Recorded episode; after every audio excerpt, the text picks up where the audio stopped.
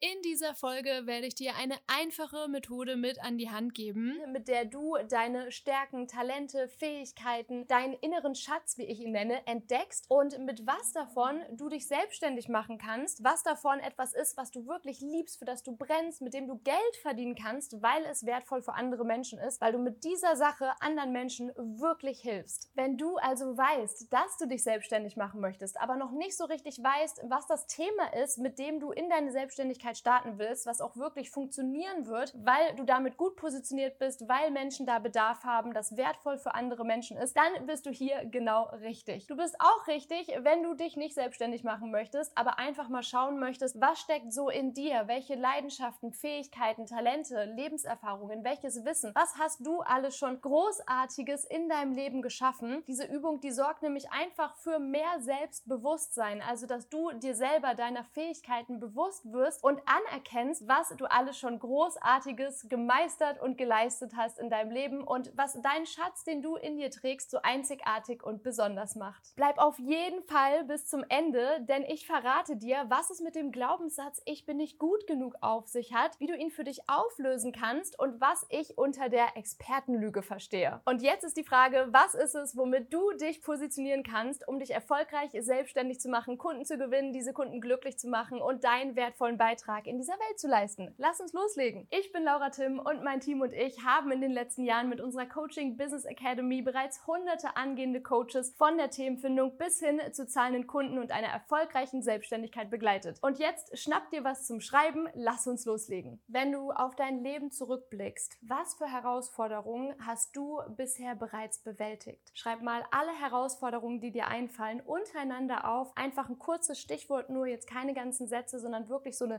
Liste an Themen, eine Liste an Herausforderungen, die du in deinem Leben bisher schon bewältigt, geschafft, überkommen hast, an denen du gewachsen bist. Und lass dir eine Minute oder zwei Zeit, um wirklich alle Herausforderungen untereinander aufzuschreiben, die du in deinem Leben bisher bewältigt hast. Sehr gut. Diese Liste, die vervollständigen wir jetzt mit den nächsten Fragen. Reflektier mal dein Leben. Wo musstest du über dich hinaus wachsen und etwas Neues lernen? Und vervollständige deine Liste. Wenn das Thema, die Herausforderung da schon steht, dann brauchst du sie nicht nochmal aufschreiben, also doppelt brauchen die Dinge da nicht stehen. Aber wenn dir zu dieser Frage jetzt noch neue Dinge einfallen, dann vervollständige deine Liste und schreib sie unten noch mit dazu. Mit welchen Themen eckst du manchmal bei anderen Menschen an? Heißt, was sind so Themen oder Dinge, wo andere Menschen Unverständnis für haben, nicht verstehen, warum du dich jetzt dafür interessierst, das irgendwie als komisch oder als nervig abschreiben? Das heißt, wo bist du bisher mit anderen Menschen angeeckt in deinem Leben? Was sind da so Themen? Das kann zum Beispiel ganz typisch vegane Ernährung sein. Ja, wenn du vegan bist und dein Umfeld das komisch findet und das nicht versteht, dann ist vegane Ernährung etwas, womit du bei anderen Menschen vielleicht aneckst. Vielleicht ist es bei dir auch etwas komplett anderes. Der Erziehungsstil, mit dem du deine Kinder erziehst, zum Beispiel Astrologie, irgendwie solche Dinge. Was ist es bei dir? Womit eckst du bei anderen Menschen an? Fang jetzt hier keine neue Liste an, sondern vervollständige deine Liste, die du schon hast und füg diese Themen einfach unten hinzu. Wenn du keine Angst hättest, welche Themen würdest du noch noch mehr nach außen tragen.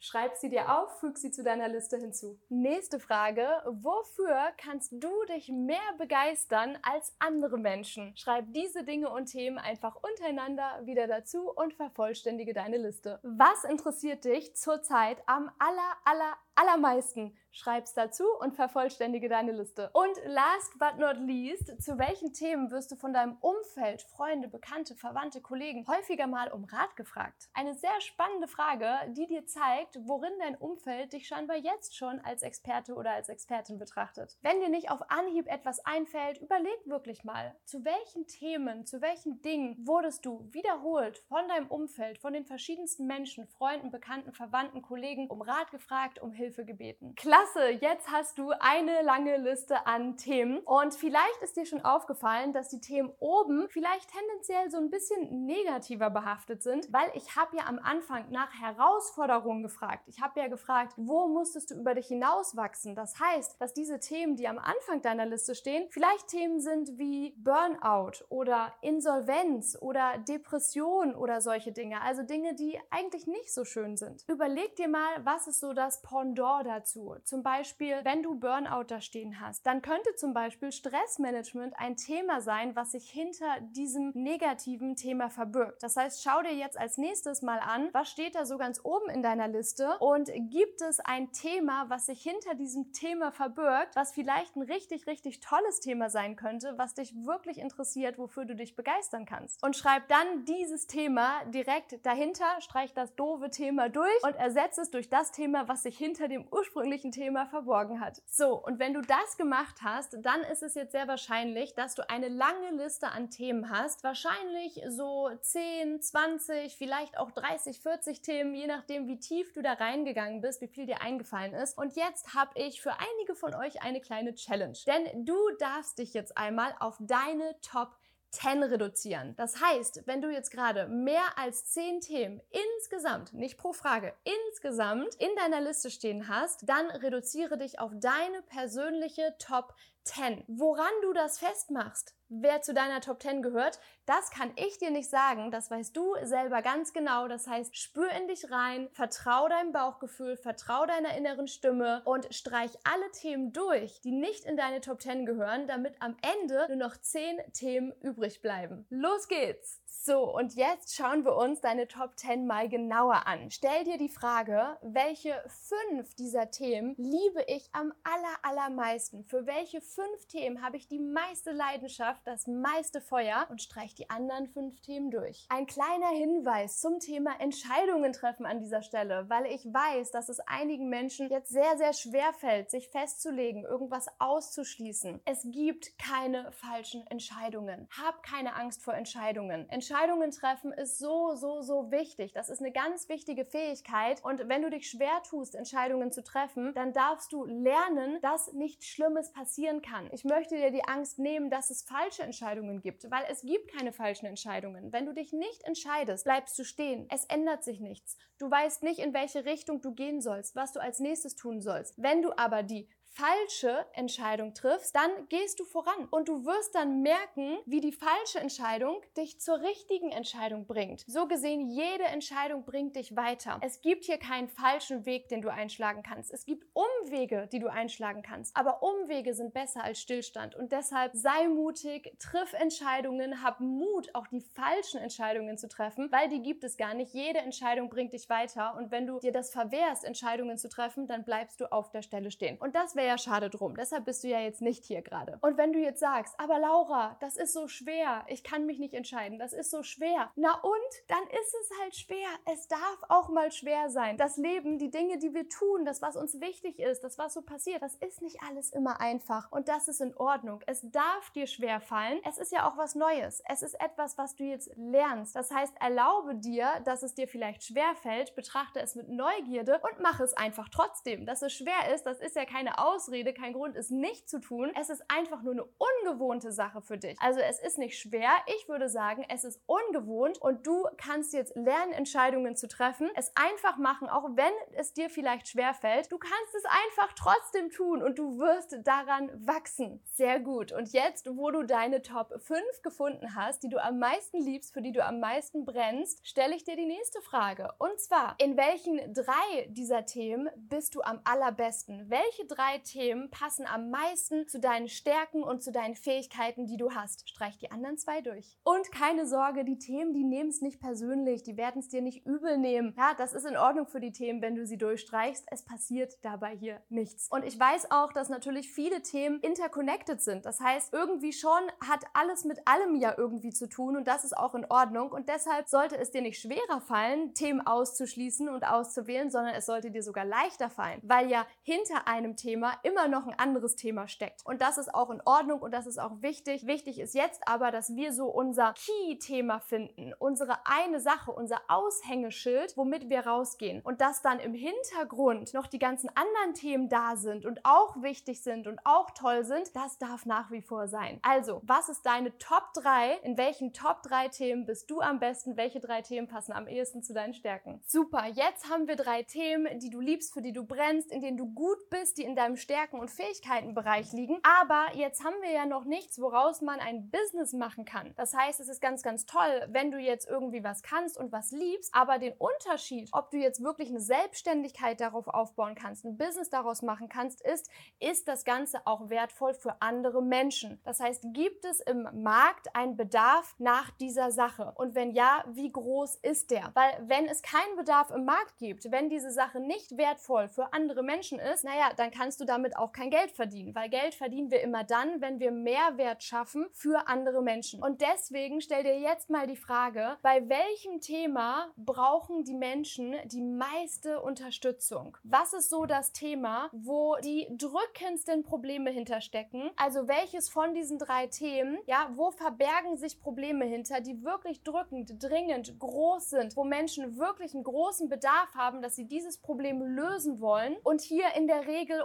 Unterstützung brauchen, weil sie es nicht alleine schaffen. Also, ich wiederhole, bei welchem einen Thema brauchen die Menschen die meiste Unterstützung? Schau dir deine drei Themen an, wähl ein Thema aus und hier ist auch ganz wichtig, du kannst es natürlich nicht wissen. Ja, du kannst dir nur raten, du kannst dir nur von deinem Wissen, was du gerade hast, ausgehen und vermuten und eine These aufstellen, dass dieses Thema das Thema ist, wo die Menschen die meiste Unterstützung brauchen. Und ob das dann jetzt auch so ist, ja, das findest du jetzt im weiteren Verlauf heraus, wenn du losgehst mit deinem Thema. Ja, eine Selbstständigkeit aufzubauen, das ist immer nachdenken, überlegen, brainstormen und umsetzen im Wechsel. Ja, wenn wir die ganze Zeit nur in unserem Kopf sind und uns unsere Berufung ausdenken und uns unser Thema ausdenken, dann kommen wir nicht voran, dann passiert da nichts. Wir müssen jetzt auch in die Umsetzung gehen und losgehen, damit wir Erfahrungen sammeln, damit wir Feedback bekommen und dann mit diesem Feedback, mit diesen neuen Erfahrungswerten können wir uns wieder hinsetzen und brainstormen und konzipieren und überlegen, um dann wieder mit etwas rauszugehen und Erfahrungen zu sammeln, unsere These zu validieren oder auch nicht. Und so werden wir dann immer besser und besser und besser in unserer Sache. Jetzt ist es aber erstmal wichtig, dass du weißt, in welche Richtung du losgehst und genau dafür willst du jetzt, falls du es noch nicht getan hast, dein Nummer 1 Gewinnerthema aus. Es gibt übrigens fünf Megamärkte in der Coaching- und Beratungsbranche, in der ich ja bin. Und es kann sehr, sehr gut sein, dass dein Thema zu einem dieser Märkte gehört. Und das ist dann nichts Schlechtes, das ist was Gutes, denn diese Märkte sind ja nicht umsonst so groß. Da gibt es einen großen, großen Bedarf und deshalb ist es sehr erfolgsversprechend, in diese Märkte reinzugehen. Wenn dein Thema nicht zu einem der Märkte gehört, ist es aber auch nicht schlimm, weil du da dann weniger Konkurrenz hast und nischig bist. Wichtig ist eben nur,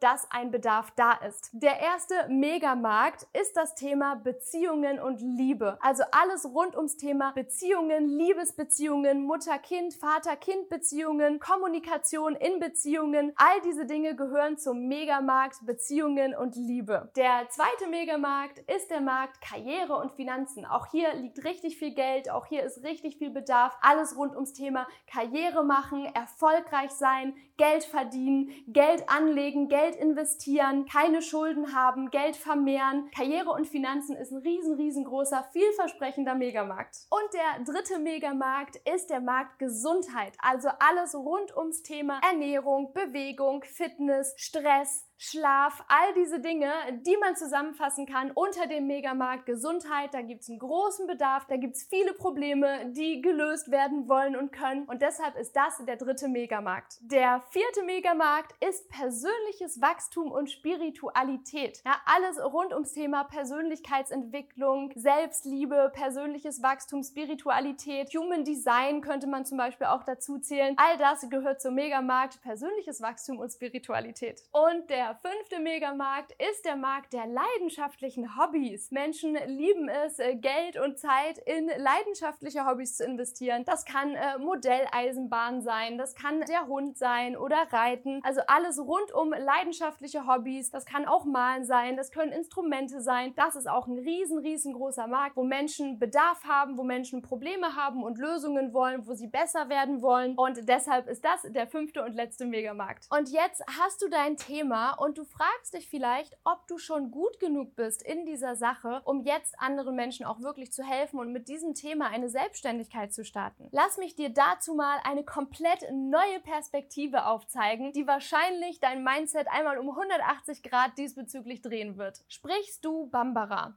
Wahrscheinlich nicht. Wahrscheinlich weißt du auch gar nicht, was Bambara genau sein soll, ob das jetzt wirklich eine Sprache ist oder was ich jetzt hier von dir möchte. Bambara ist eine Sprache und sie wird in Westafrika, genauer gesagt in Mali gesprochen. Und bis gerade eben warst du sehr, sehr wahrscheinlich unwissend. Das heißt, du wusstest nicht, dass es diese Sprache gibt. Das heißt, du hattest eine unbewusste Inkompetenz. Du wusstest nicht, dass du nicht Bambara sprechen kannst, weil du gar nicht wusstest, dass das etwas ist, was man können kann. Also eine unbewusste Inkompetenz. Kompetenz. Jetzt bist du dank mir ein Unerfahrener oder eine Unerfahrene geworden. Das heißt, du hast jetzt eine bewusste Inkompetenz. Du weißt jetzt, Mensch, ich spreche gar kein Bambara. Das ist was, was man anscheinend können kann. Und wenn du das jetzt richtig spannend findest, neugierig bist und die Sprache gerne lernen möchtest, dann wirst du zum Schüler, zur Schülerin und du entwickelst eine bewusste Kompetenz. Ja, ganz bewusst lernst du die Vokabeln, überlegst dir den Satzbau, die Aussprache und hast eine bewusste Kompetenz bis zu dem Punkt, wenn du wirklich dran bleibst und übst und trainierst, trainierst, dass du die Sprache meisterst und eine unbewusste Kompetenz entwickelt hast, wo du gar nicht mehr bewusst drüber nachdenken musst, sondern ganz normal auf Autopilot einfach so am Bambara quatschen bist. So wie ich zum Beispiel bei der deutschen Sprache als Muttersprachlerin eine unbewusste Kompetenz. Jetzt ist es nun aber so, dass ich als Meisterin der deutschen Sprache